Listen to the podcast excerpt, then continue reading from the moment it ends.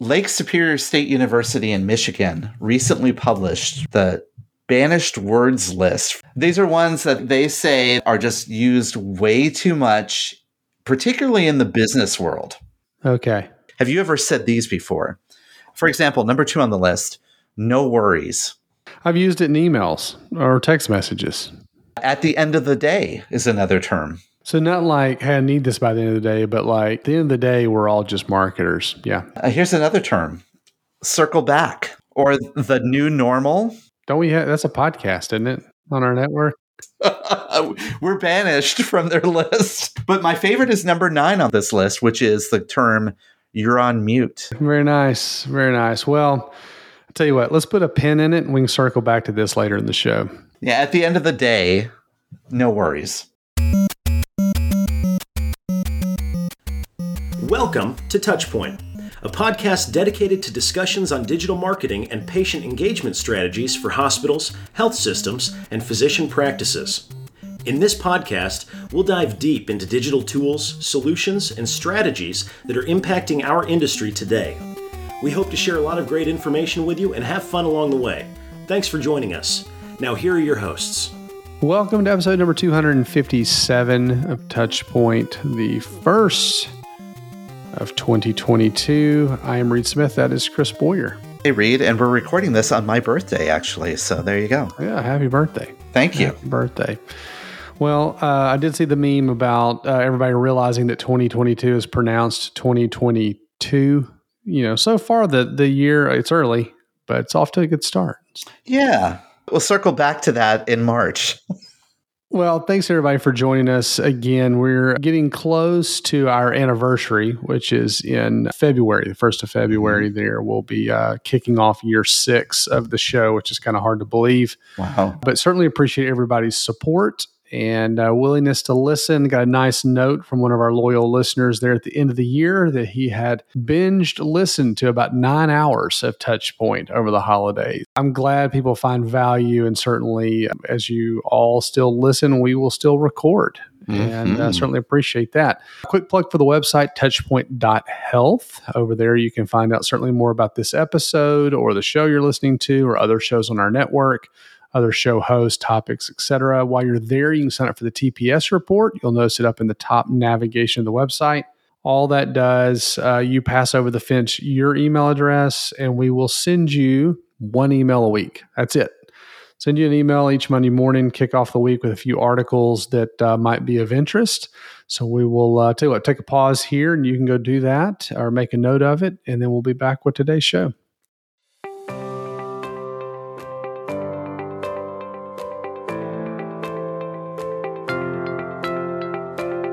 Chris, in today's digital age, your online reputation, as we all know, is crucial. With customers relying on online reviews, your first impression is also compared directly with your competitors. Sure is. And Reed, consider this 86% of patients today read online reviews, and 73% demand that that healthcare provider has a minimum four star rating. Demand. They demand it. Yeah, they do. Well, to stand out, choose reputation to help amplify your brand and to build trust. Be the provider of choice in your area, understand patient sentiment, get actionable insights, and even foster patient loyalty. And look, here's the easy way you could do that. All you need to do is go visit reputation.com slash touchpoint. That's reputation.com slash touchpoint, where you can download their healthcare online reputation management guide and build a reputation that performs for you.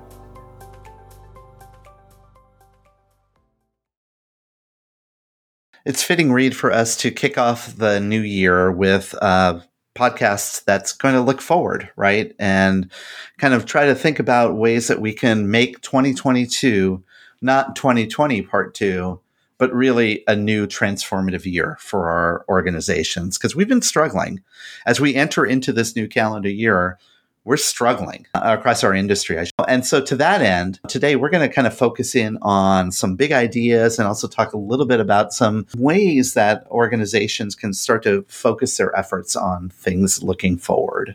Let's actually kind of level set against some things that are working really well. We recently found an article from Becker's Hospital Review that shares 10 big ideas in healthcare marketing for the last year. And it quotes healthcare marketing leaders across the, the country around some of the big ideas that they actually focused in on this year and found some meaningful success. Let's run through these. You want to start us off and we'll just uh, we'll kind of rattle through the list here. We won't hit all of them, right? We will hit a few of them though. So the first one came from Kevin Mabbutt, who's the senior vice president and chief consumer officer at Intermountain Healthcare. It's in Salt Lake City. He starts off by saying that healthcare is just like every other industry and has the same kind of consumers. And he really doubled down on this concept of that our industry needs to start connecting the dots between digital and non digital parts of the healthcare journey to create the seamless and what he calls the consistent experience from end to end. From end to end. Yeah, I was having some conversations earlier today actually with some of my team about patient experience, consumer experience, that kind of thing. And you know, talking about when I kind of got into all of this, that was very much just what happened inside a brick and mortar location. And now you can probably argue that more of the experience happens outside. It's before you get there, it's after you've been there, you know, that that kind of thing. certainly when you think about the healthcare journey, the goal would be to create a seamless, you know, consistent experience. Another one here on the list, uh, Tanya uh. At the time, I believe she was still the chief marketing officer out at UCLA Health. She's recently, or since this article came out, moved over to Penn Medicine. But she talked about the, the authenticity of, of your brand and knowing your you know customers, your consumers. And it's interesting because she talked about the CEO of their organization again, UCLA, reading reports daily about you know what's coming from uh, from social media and other channels, what that patient feedback looks like. And she says that brand isn't about what uh, you want to be or what you think looks really cool. It's about respecting your consumers and staff and acting with integrity and providing high quality experiences at every touch point. I like that because branding isn't about what you know you feel is your brand is about. It's really about how your customers and your internal stakeholders align to your overall brand positioning. They, and many times they can actually create their own view of your brand and even set your own brand in the market that you're in. So I like that approach, right? About really understanding their values and understanding your stakeholders' values so that you can create a brand platform that's has integrity and is exactly right. And related to that is a point that Jennifer Gilkey who's VP of Communications and Marketing at Dartmouth Hitchcock Health, she indicated that they let collaboration drive their goals rather than starting from a desired outcome and working backwards. That's an interesting point because we always talk about this, Reed, you and I, that when you set a strategy, you define what you want to accomplish and then you make goals to get there. Mm-hmm. In this environment, it's a little bit different. Collaborating with peers and others helps to drive the goals. No, absolutely. And actually, I'll kind of piggyback onto that one with another one here on the list because I think they kind of go hand in hand or, or, very similar. But Lisa Schiller, she's the Chief Communication and Marketing Officer at UNC Health over in uh, North Carolina in, in Chapel Hill. But she talks about the collaboration between marketing and other parts of the organization and that that is really the key to successful growth marketing and brand marketing. She looks at that relationship with other you know folks in the organization. We've talked about the blurring of the lines right? It's really hard to determine where things start and stop anymore and so she talks about that relationship with strategic planning physician leadership you know the operational leadership. You know we you and i chris have talked about quality and IT and all these other parts, legal, even all these other parts of the organization that become critical to you know how we we drive you know, our initiatives forward. And it almost sounds like, you know, if you have that, if you you look at the patient experience as one of the desired goals that you're trying to accomplish is to improve that patient experience, having all relevant stakeholders or people that can represent relative stakeholders in these conversations. That's really an interesting approach to solving those problems. Don't get me wrong, I think we still should build strategies with goals in mind, but there is a lot to be said about getting other perspectives as you're trying to problem solve. A few more here, Reed. I think before we turn to the uh, the second part of our conversation, one of the things that uh, Suzanne Hendery, who's a friend of the show, right, chief marketing and customer officer at Renown Health, she's been on before. She says that one of the mottos that guides the strategic direction for what she's doing with her team is to create raving fans. There we go. you know, I, I think it's desirable, but what that really means is creating new programs new services, new solutions that are designed around what those fans want, so to speak. Mm. And then, moreover, she doubles down on this concept of measuring that fandom, so to speak. And how her team does it is by engagement scores from employees and physicians, net promoter scores, reputation scores from the community, active patients members of the insurance plan that they have, mm. and even polling MyChart active users to determine if these different experience solutions that they're doing is actually meeting their needs and subsequently converting them to become rating, raving fans. Raving fans. That makes a ton of sense. And I think, you know, this, I, a lot like the affinity programs we had back in the day, you know, silver mm-hmm. sneakers or, you know, the mall walker program or something, or some 55 plus, or you, you try to sign up folks that were expecting a baby, maybe, you know, you get them into some, you, you send them the brochure each month that talks about, you know, their third month of pregnancy and that the baby's the size of an avocado, and, you know, whatever, mm-hmm. all that kind of stuff. So I think there is something to be said, certainly, for that affinity piece you know, and how do you create that connection and that stickiness? And I think what she's talking about is smart, you know, because I mean, she mentioned you, you know, you talked about the measurement side of this. I think that's, you know, really how you understand really how sticky some of these activities become.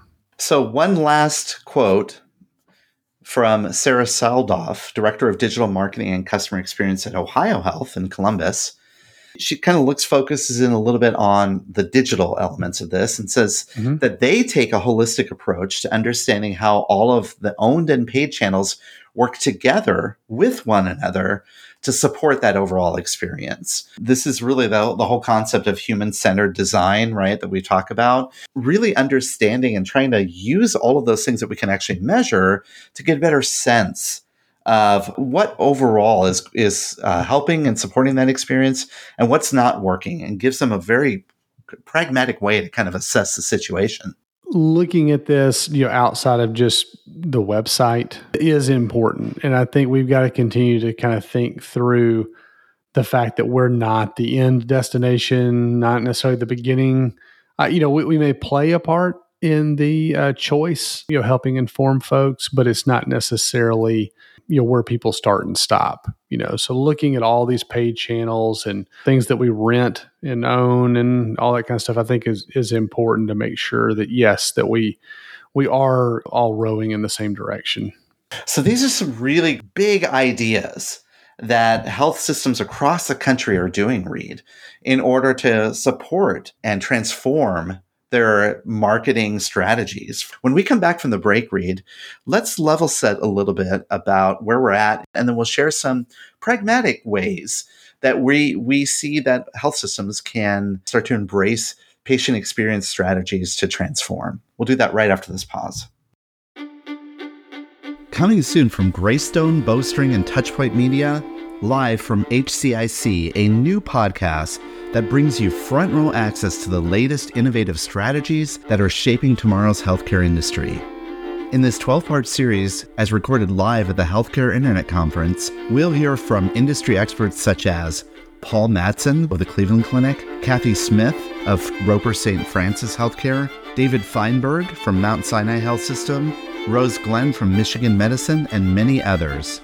Subscribe now on Apple Podcasts, Spotify, Google Podcasts, or your favorite podcasting platform. This podcast series is brought to you by Greystone.net, Bowstring, and Touchpoint Media.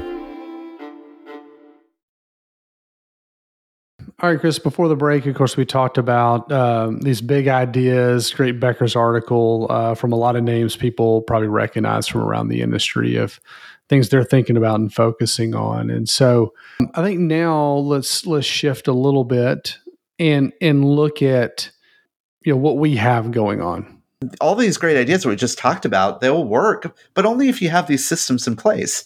And, and there's no offense to any of us, right? But I, I, don't think we're all in the same place. We're in an industry right now that's going through a lot of crises. Uh, the math keeps going up. So the last, what, 20, 20 months? Yeah.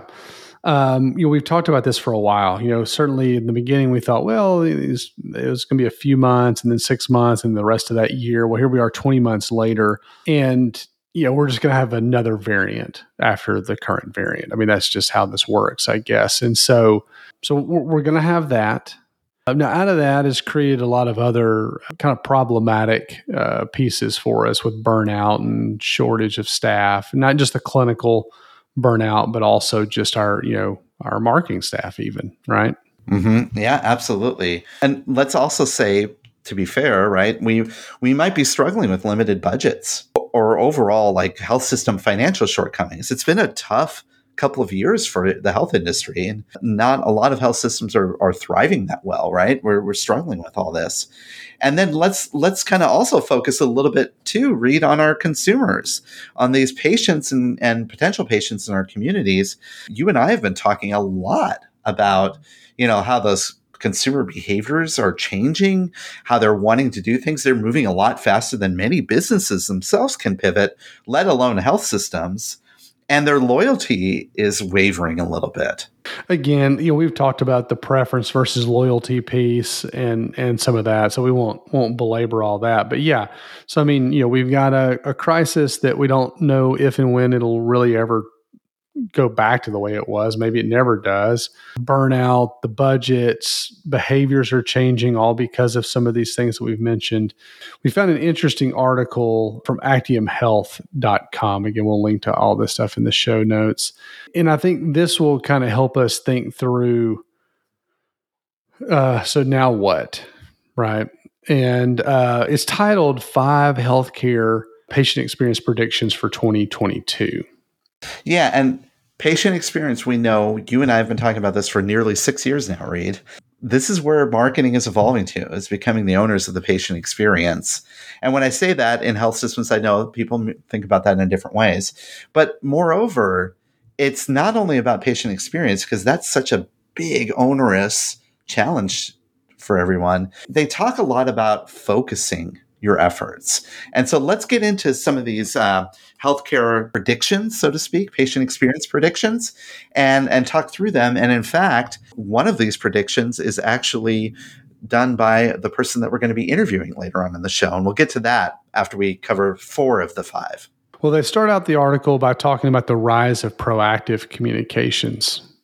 Uh, and, and Mike uh, Leinert, who was his Actium Health CEO, said uh, when it comes to patient engagement and communications, health systems are really being driven by three factors. So, revenue recovery, so they've got to figure out ways to, to actually do that. Competition, like we like you mentioned before, um, so the you know loyalty is waning, if you will, and the value based care. So providers need to identify ways to keep patients healthy versus just you know doing sick care if you think about those three things revenue recovery, competition, and value based care putting them all together, it's a huge, lofty, big thing. But if you break them apart in those three discrete strategies, so to speak, or fo- focus areas, you can develop maybe some very specific tactics to and, and plans to address each one of those, right?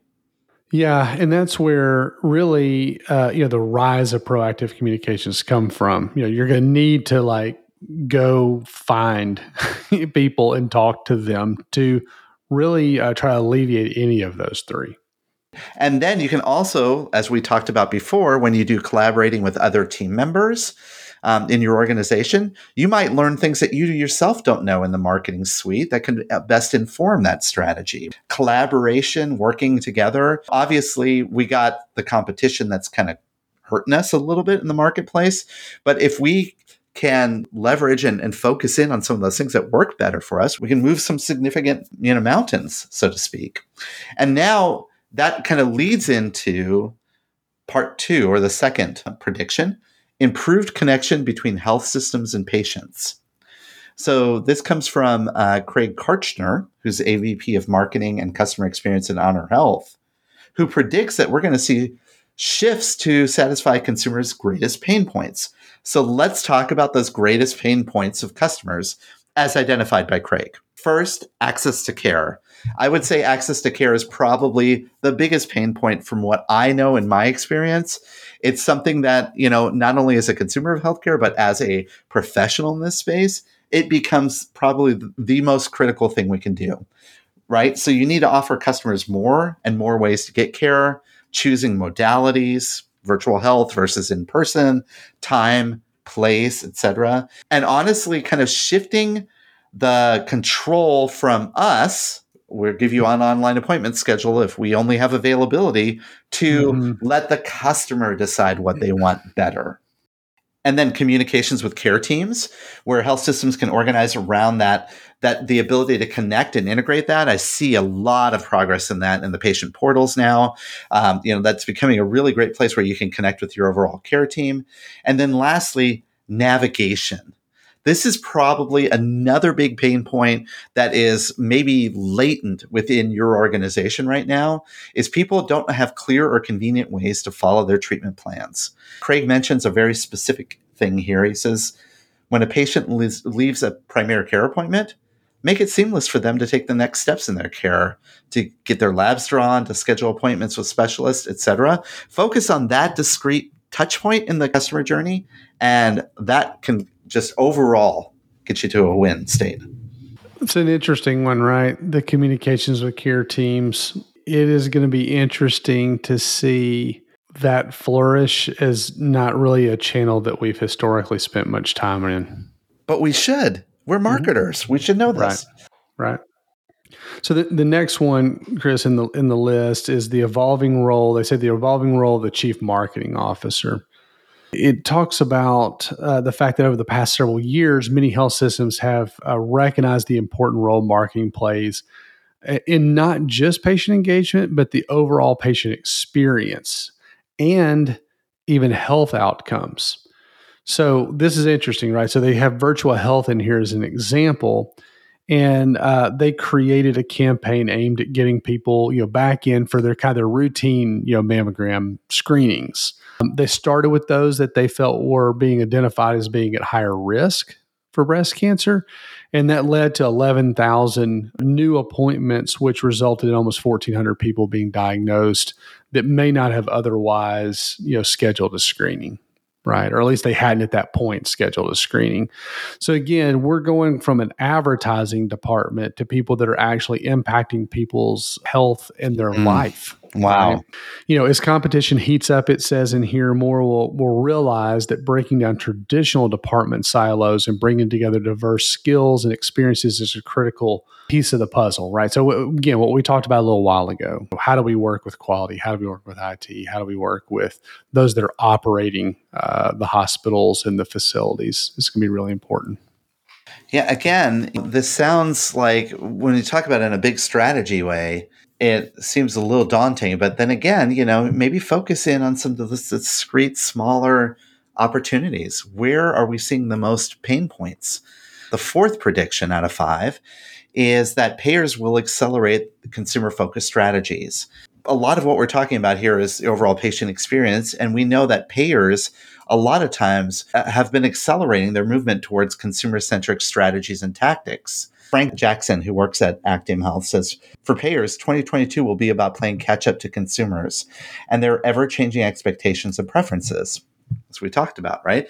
COVID 19 changed a lot of their priorities and they're rethinking all aspects of life, where they work, how and where they get their care. And, you know, honestly, payers should be preparing for consumers' changing expectations around buying and consuming their health insurance. Now, it's interesting that we're talking about payers in this space, right? Mm-hmm. But that relationship between the payer and the provider, health systems, is a very strong, strong relationship if you can leverage that. Your health system may have, like Suzanne Hendery's does, a health plan as part of your, your network.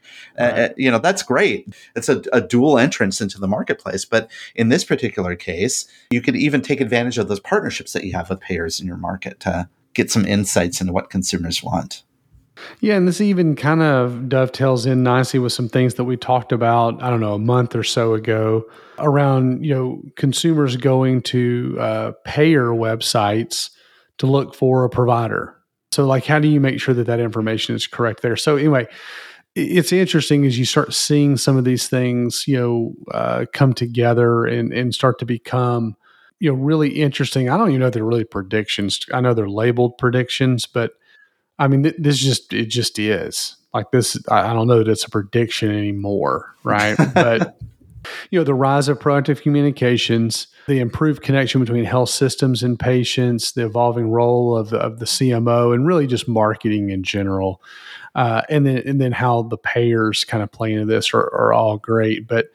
Chris, I know you, you had a chance to uh, sit down with Chris Hemphill here recently, which is Actium Health's VP of a applied AI and growth and talk about responsible AI, more equitable use of AI and data, which is kind of the linchpin of all of this. The data it tells the story, right? If you can, we we sat down, we had a really good conversation, um, and we're excited to share that interview with you right after this break. And then after we listen to that, we'll be back, Reed and I, to close out the show.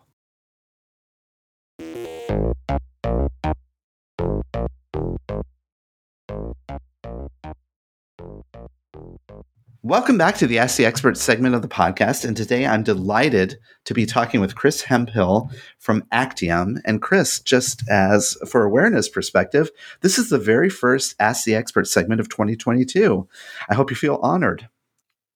Absolutely, Chris. Like, uh, happy to be welcome back to the show and uh, yeah excited to dig into to, to the topics that you brought up today before we jump into that conversation would you be able to uh, share a little bit about your background and also a little bit about Actium? My background uh, comes from a mixture of sales and marketing and data science. Uh, an unusual uh, combination, but coming out of college, I went into the sales world and then went into well, sales world for a health healthcare analytics company, but gradually got more interested in the actual predictions and data science and how we use algorithms to further under, our understanding about the human condition and take actions that help people better their care where that fits in at Actium Health, Actium Health is focused on driving the actions that people need uh, to engage their own care and, and improve their healthcare status. Mm-hmm. So that's using the data points from electronic medical records, from marketing automation, from uh, how people interact, from population health data sets, all sorts of different data sets to identify what are the, uh, the, the next best steps that people should be taking to better engage and improve their healthcare conditions.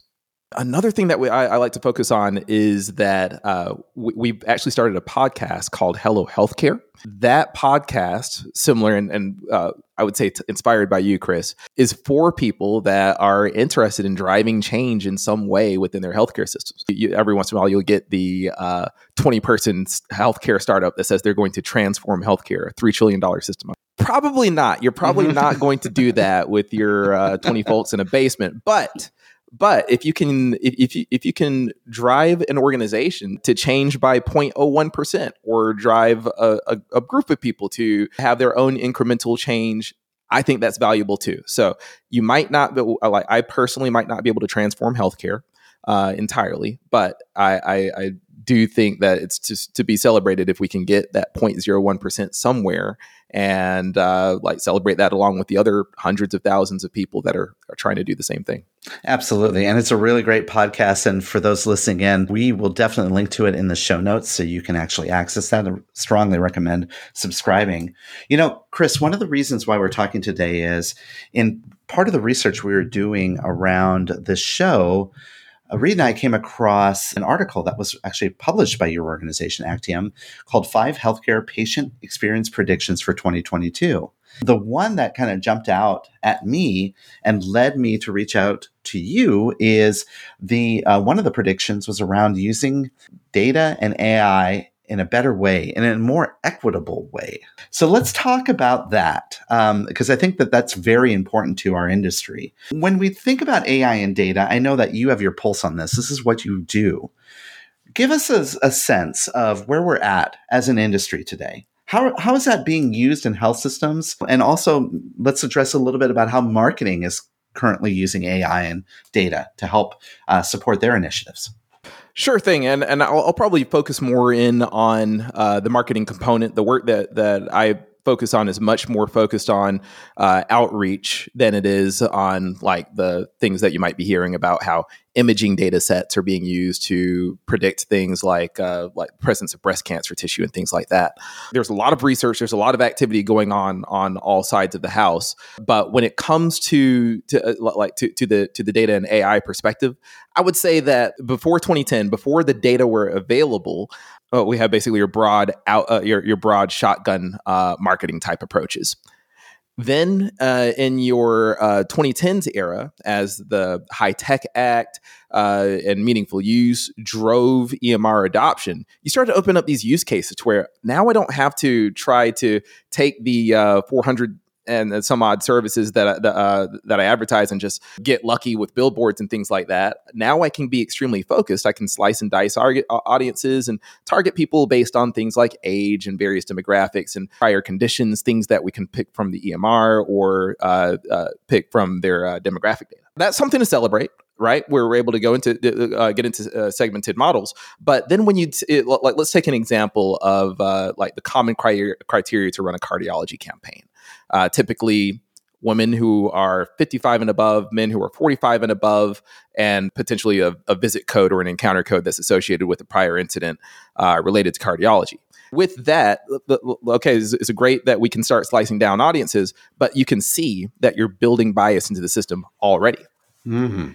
And how is that? Well, it's assuming that if you're below 45, there's absolutely no need. Like if you're not going to be sending communications, then it's assuming there's absolutely no need for cardiology communications to that segment of the audience then there's a, a, gender bias that's built in as well. Uh, if you're a woman who is below 55, then same concept. Then, then it's assuming that there's no need.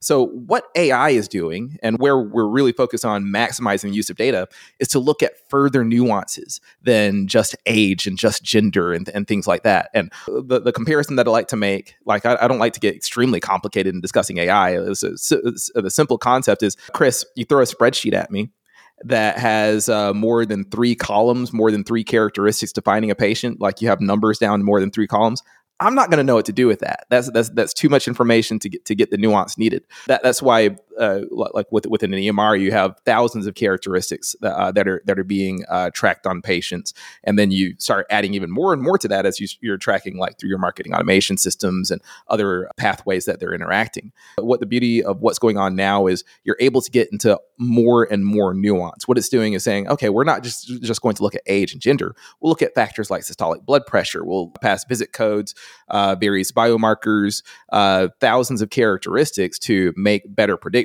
and in- incorporate that nuance that, that, removes those kinds of age and gender biases that are kind of hurting uh, marketing and outreach performance. I think when often when we start talking about bias in, in data or bias in healthcare, we think about some very specific things around, you know, there was, there have been studies published and reports around, you know, bias against particular, maybe like you described, like gender or age or ethnicities and those sorts of things. But bias can happen in multiple different ways that are not necessarily specific, ty- uh, specifically tied to like a, a socioeconomic criteria. Is that right? Yeah, absolutely. In my description, I, I wanted to kind of frame up the picture of AI in general using those data points. But the thing about those uh, the thing about those data points is if we're looking at uh, information based on you know the, these people had these visits, uh, then you get oh these these millions of people, these five million people had uh, these visits uh, across the past five years, and here were their biomarkers and things like that. The assumption there's a built-in assumption there the, for somebody to visit a healthcare system for that data to be analyzed, they have to have been able to afford that surface uh, service. They have to be culturally predisposed, like they're uh, like uh, among different ethnic- ethnicities. Even though some people might be just as sick as somebody in another ethnic group, just because of cultural reasons, they might be less likely to go out and uh, seek hospital or uh, external care. So there's all kinds of th- uh, all, all, kinds of different things that uh, are based on affordability, based on the overall economics and uh, access to care that uh, people aren't that, that, people are forgetting in, in a lot of cases, forgetting to consider. Like this, when we when we're venturing into this responsible AI concept, it's basically saying that if the data are based on people that could afford care, people of a certain wealth class and cer- a certain socioeconomic status, then there's more work to be done to make sure that these models are reflecting and fair to people in, in various income groups, ethnic groups, racial groups, et cetera. That, that basically it, it's it's it's saying that great that we've been able to segment great that we've been able to get more targeted but there's still more to be done to make sure that we're uh, providing our outreach equitably the boldness of your statement in this article that we're going to link to in the show notes indicates that you said responsible AI will be a greater focus in 2022 and that healthcare leaders will seek more responsible and equitable approaches. What are some of the ways that you see healthcare leaders across the industry right now looking to maybe cross that gap between using AI and data to becoming more responsible around that use? Every time a new technology comes out, there's kind of like an additional hype uh, hype around it, but then people start asking the deeper questions. In the mid 2010s, there was a lot of excitement around just the concept of AI in general and the concept of being able to to use these algorithms to make predictions. But uh, back in 2019. I think that this was a big turning point. This was a study that uh, Dr. Ziad Obermeyer put out uh, with regards to an algorithm that was performing extremely well for white patients, but significantly underserving black patients in the population that they were studying. That algorithm got a lot, uh, got, uh, got, a lot of press, a lot of attention, and uh, there, I mean, obviously, responsible AI has, has has been a focus for for a much longer time than that. But I think that that was kind of the wake up call that a lot of uh, folks in healthcare needed to to start getting interested in how uh, healthcare algorithms might be uh, disparaging Black, Latinx, Asian patients, even white patients in some in some cases. With that kind of publication coming out and increased conversations around responsible AI, hopefully even this conversation, th- there's just so much more awareness around the problem right now than there was uh, a couple of years ago. And when you, like, like when we really think about it, there's kind of an obligation that's created there. Once you know that uh, there are uh, like that bias does exist within the economic context, within the business process context, within bias exists among people who are admitting people uh, into care or listening to people and determining does, is this person truly sick? Uh, should we put them on meds and, and, and bid them adieu, or, or, or are there uh, deeper underlying issues here? There's bias all throughout it, not just in AI, but it gets it gets reflected in the data uh, based on the actions of people with the increased awareness around this, I, I think that a lot that, that, that people are going to be much less willing to accept uh, algorithms that perform poorly for uh, underserved populations. You know, as I think about what you say, Chris, I also think about that some of the strategies that we even adopt from a, in the marketing suite are inherently biased. And I know you and I have talked about this before like just the mere fact of of developing a, a, digital advertising outreach program, for example, that has some inherent bias in it because it assumes that the recipients are the receivers of this. And while everyone uses digital, so to speak, not everyone responds to digital marketing tactics and campaigns the same way. Are you seeing that as well? Definitely. Digital has its place and it's been able to it, has been able to reach people that otherwise wouldn't have been reached, but if we say that we're we're going 100% digital and we're going to uh, completely ignore phones from now on, then we're going to still like we, we might be finding some new segment of people but failing to reach out to other people who wouldn't receive digital communications. I, I think that with, with, with any marketing effort should be focused on finding what the most appropriate outreach channel is for that individual the past era was based on like broad sweeping segmentations but now with the with the prevalence of ai you can start looking more specifically rather than uh, like how people fit into this particular age group or this is, is this a millennial or gener- generation x how do they respond?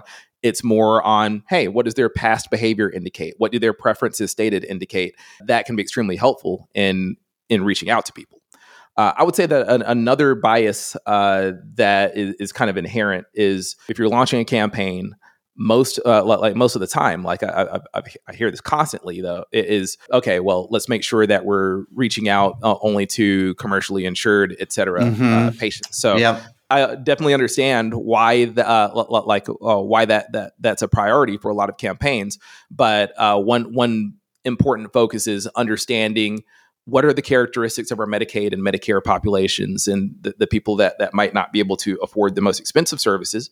And what kinds of uh, like if, if we if we can start looking at the data in those those pools of pools of patients as well then we can start looking at what kinds of care or access or, or channels can we open up that are uh, economical uh, for them too.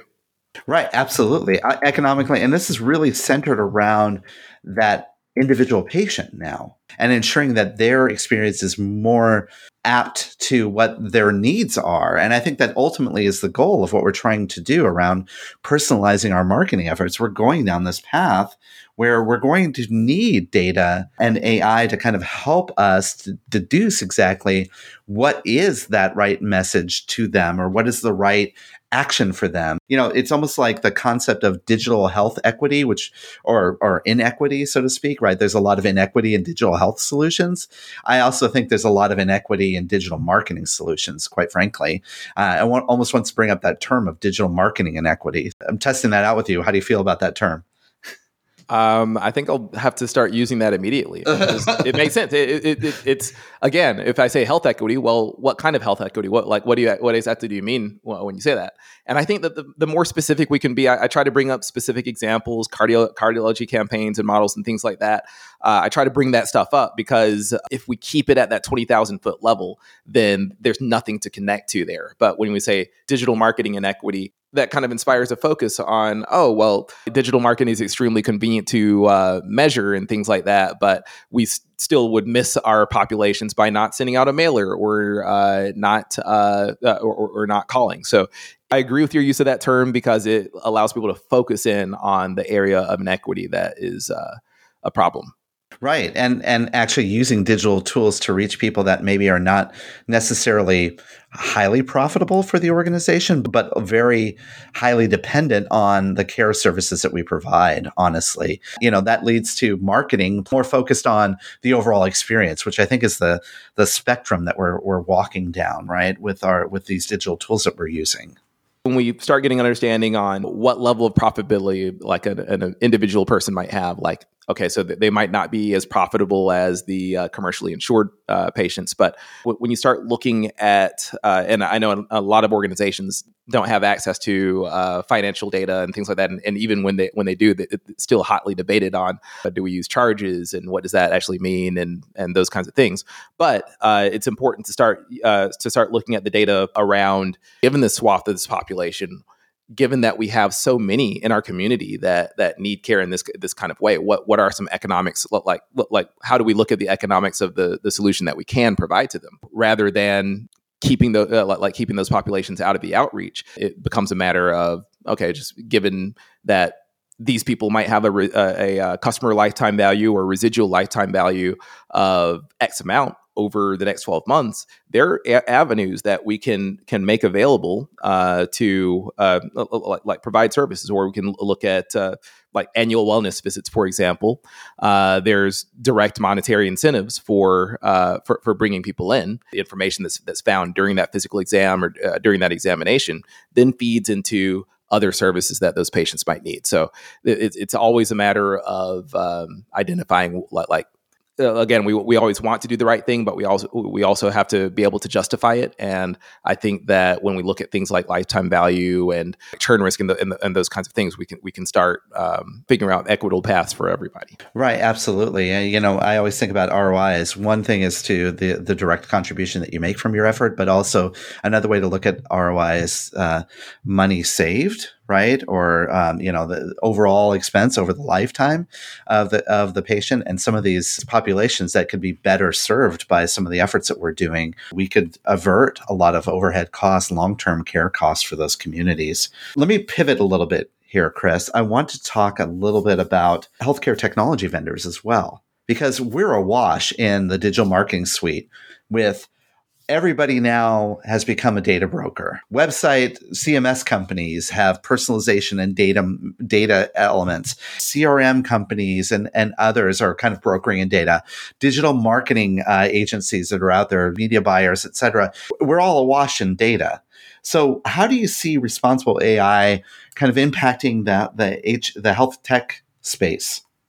You, you brought up a, a, bunch of different examples of uh, like there's website vendors, there's uh, people that, that, there's population health, there's there's all all these pockets of uh, people that, that want to interact with patients with responsible AI. Uh, what's happening right now, the phase that we're in right now, there, there, there's there's talks on regulations and things like that, which I think will be uh, necessary in the coming years, but I, I don't see that like having some so, something solidly defined for 2022. Right now, what healthcare leaders uh, can, can, focus on is holding these vendors, holding uh, like, like, holding these data brokers accountable for the types of uh, systems that they offer. So, for example, if you are uh, evaluating something that uh, looks at uh, like looks at po- patient populations, determines these people need cardiology outreach or these people need uh, uh, this or that type of outreach, then that's a perfect example of well, uh, of saying, hey, let's hit the pause button. Let's figure out, though, of, of these people that are identified, does that reflect the racial breakdown or the gender breakdown of our surrounding population? What kinds of biases exist in that data? How well does this algorithm perform? How accurate is this algorithm overall cool. You can always like celebrate that overall metric but then when you start breaking something down like let's say that uh, and I'll, I'll, just use this as a uh, generic term. This isn't reflecting any kind of numbers of any actual system. But let's say that uh, a vendor tells you that this is this is 99.99% accurate. Uh, okay fantastic. But then let's break that down. How accurate is it on black population, white population, Asian population, etc. Uh, when you start disamb- disambiguating and breaking down performance, holding vendors accountable to have broken down that performance and taken responsible approaches, uh, then you really uh, you, like you're you're really pushing the needle forward in how we can start approaching this thing. There's the vendor side. Vendors have to uh, start identifying this, kind of seeing to the future and uh, seeing what what what's possible and and uh, where they can help and where they can drive health equity.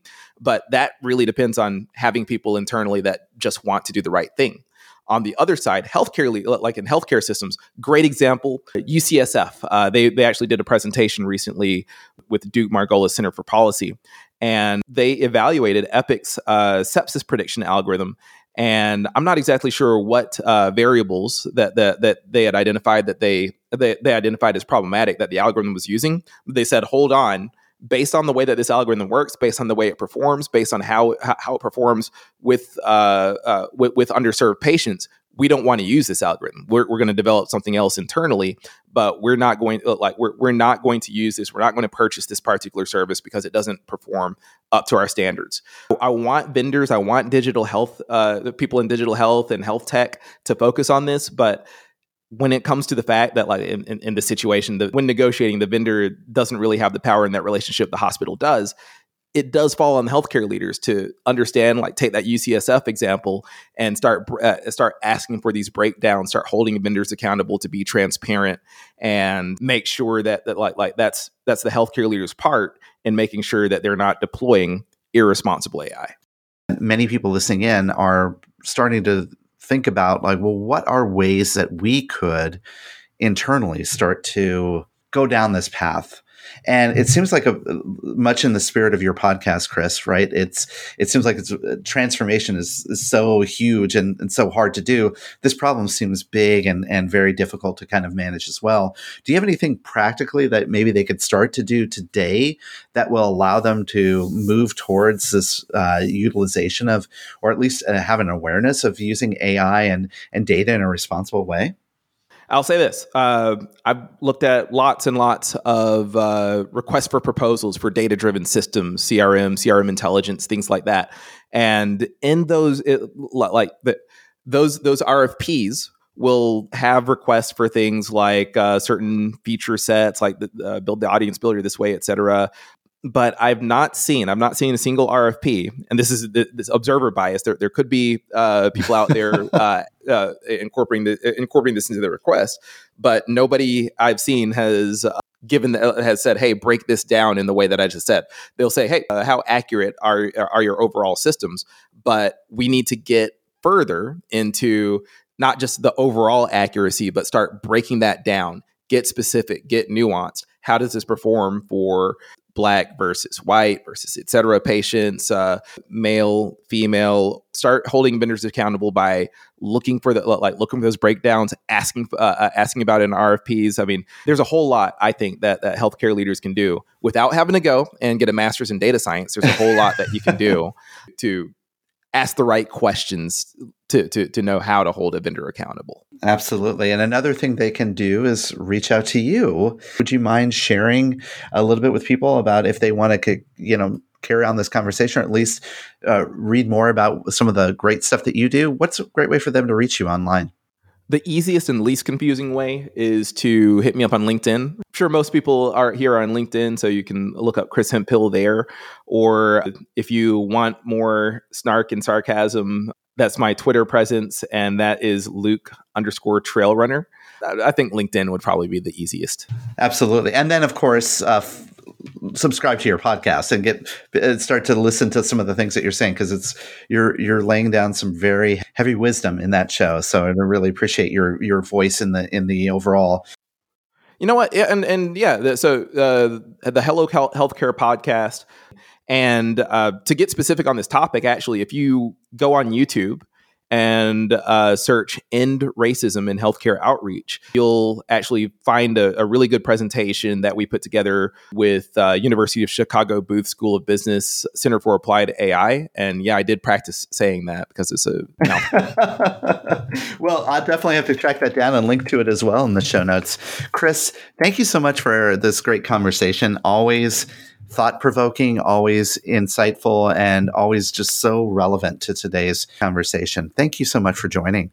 Well, thank you for providing a platform and being willing to discuss things like this. well, it's my pleasure. I, I, think that we all have a, have our own part to play in, in solving this this overall issue that's facing our industries.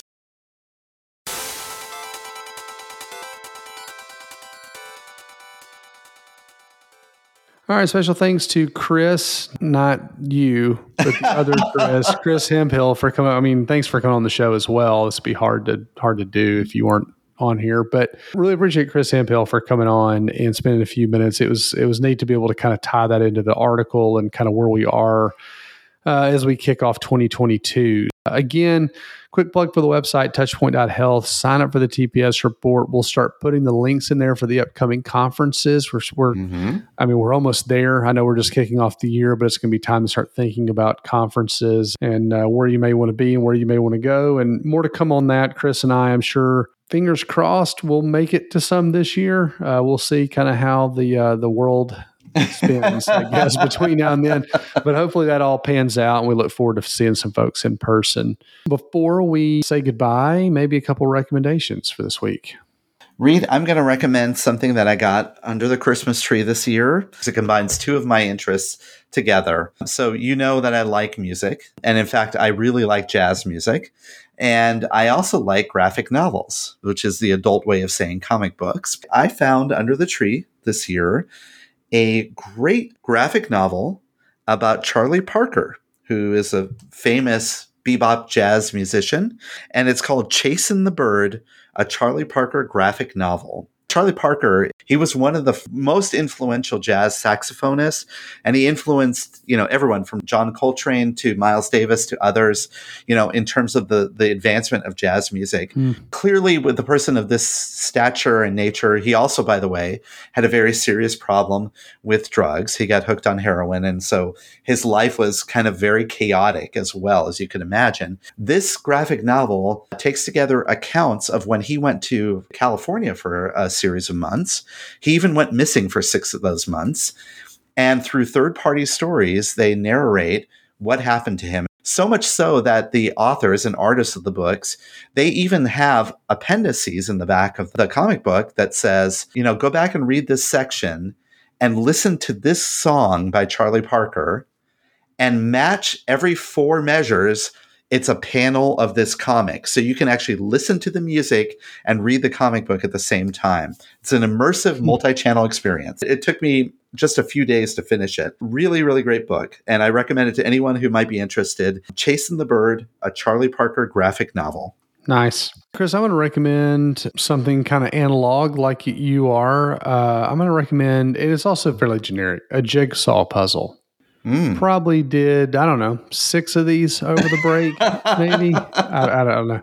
A lot. Uh, now, some of this is because I have an addictive personality, and you know, it's like I can't, I can't not finish it, not do it. But anyway, it seems like these kind of come out around holidays. You know, you get one out, you got it on the table. We did some at the beginning of the pandemic, thinking like, oh, this is neat. You know, we're home for a short time. You know, here we are, twenty months later. Did a number of them, and uh, it was a lot of fun. It was, it was neat to not look at a screen and be able to sit there and uh, just kind of have it out. You know, you could sit down for ten minutes and kind of work on a piece and the kids got involved and I may have to figure out a, an additional table to put in the house somewhere up in the playroom or something like that where we can keep a puzzle out. So, uh, really enjoy that. And uh, they're not terribly expensive. And it, it's really interesting. It's one of those things that you can take it back apart, put it up, and a year from now you could get it back out and you could do it again because it's not like it's not like you're spoiling it right, right? i mean right. you know like you already know what it's going to look like. It's just it's a puzzle you know? So yeah so i'm recommending uh, picking up a jigsaw puzzle if you've got a little bit of time here in the new year. It's a fun way especially those of us that work in this industry to use a little different part of your brain maybe you're not have to stare at a screen you know that kind of thing so there you go. Yeah, that's a great recommendation. I love jigsaw puzzles. Are you a fan of the thousand piece jigsaw puzzle or the 500 or? Typically go with a thousand piece. Um, that seems to be a decent size that uh, you know you could finish it relatively, uh, you know, in a, in a reasonable amount of time. Mm-hmm. Uh, we got one that, if you can imagine what like Baskin Robbins or something, you're looking at all the ice creams, you know, in the case. You know, there's just a bunch of flavors in a row but instead of it actually being ice cream, it was Lego pieces. Oh wow! And so you know, it was just a bunch of similar colored Lego pieces, which was actually a pretty easy one to do because it's like a lot of little mini puzzles in one, you know, kind of thing. And so that one went pretty quick. Some of them were a little bit longer. It took a little bit more time. You know, that are more the traditional kind of a scene of some sort. You know, with cars and a restaurant in the background. You know, and that kind of thing. I think all the ones we did were thousand thousand piece. Awesome. Well, that's a lot of fun. Absolutely is. Well, thanks again, everybody. We really appreciate y'all tuning in here in the new year. We'd love to hear from you. Heard from several of you over the break, and uh, certainly appreciate that. But if you've got thoughts, ideas for the show, topics we should cover, people we should talk to, uh, reach out to us. LinkedIn, Twitter is usually the best way to track Chris uh, or I down. And uh, plus, we just love to hear from you, like you know, like hearing what you uh, have uh, gained from listening to the show and things like that. But check out the website touchpoint.health. Uh, follow us online, rate, review, subscribe wherever you have to listen or stream. Chris Boyer, I'm Reed Smith, and we'll see you next week. This has been a Touchpoint Media production. To learn more about this show and others like it, please visit us online at touchpoint.health.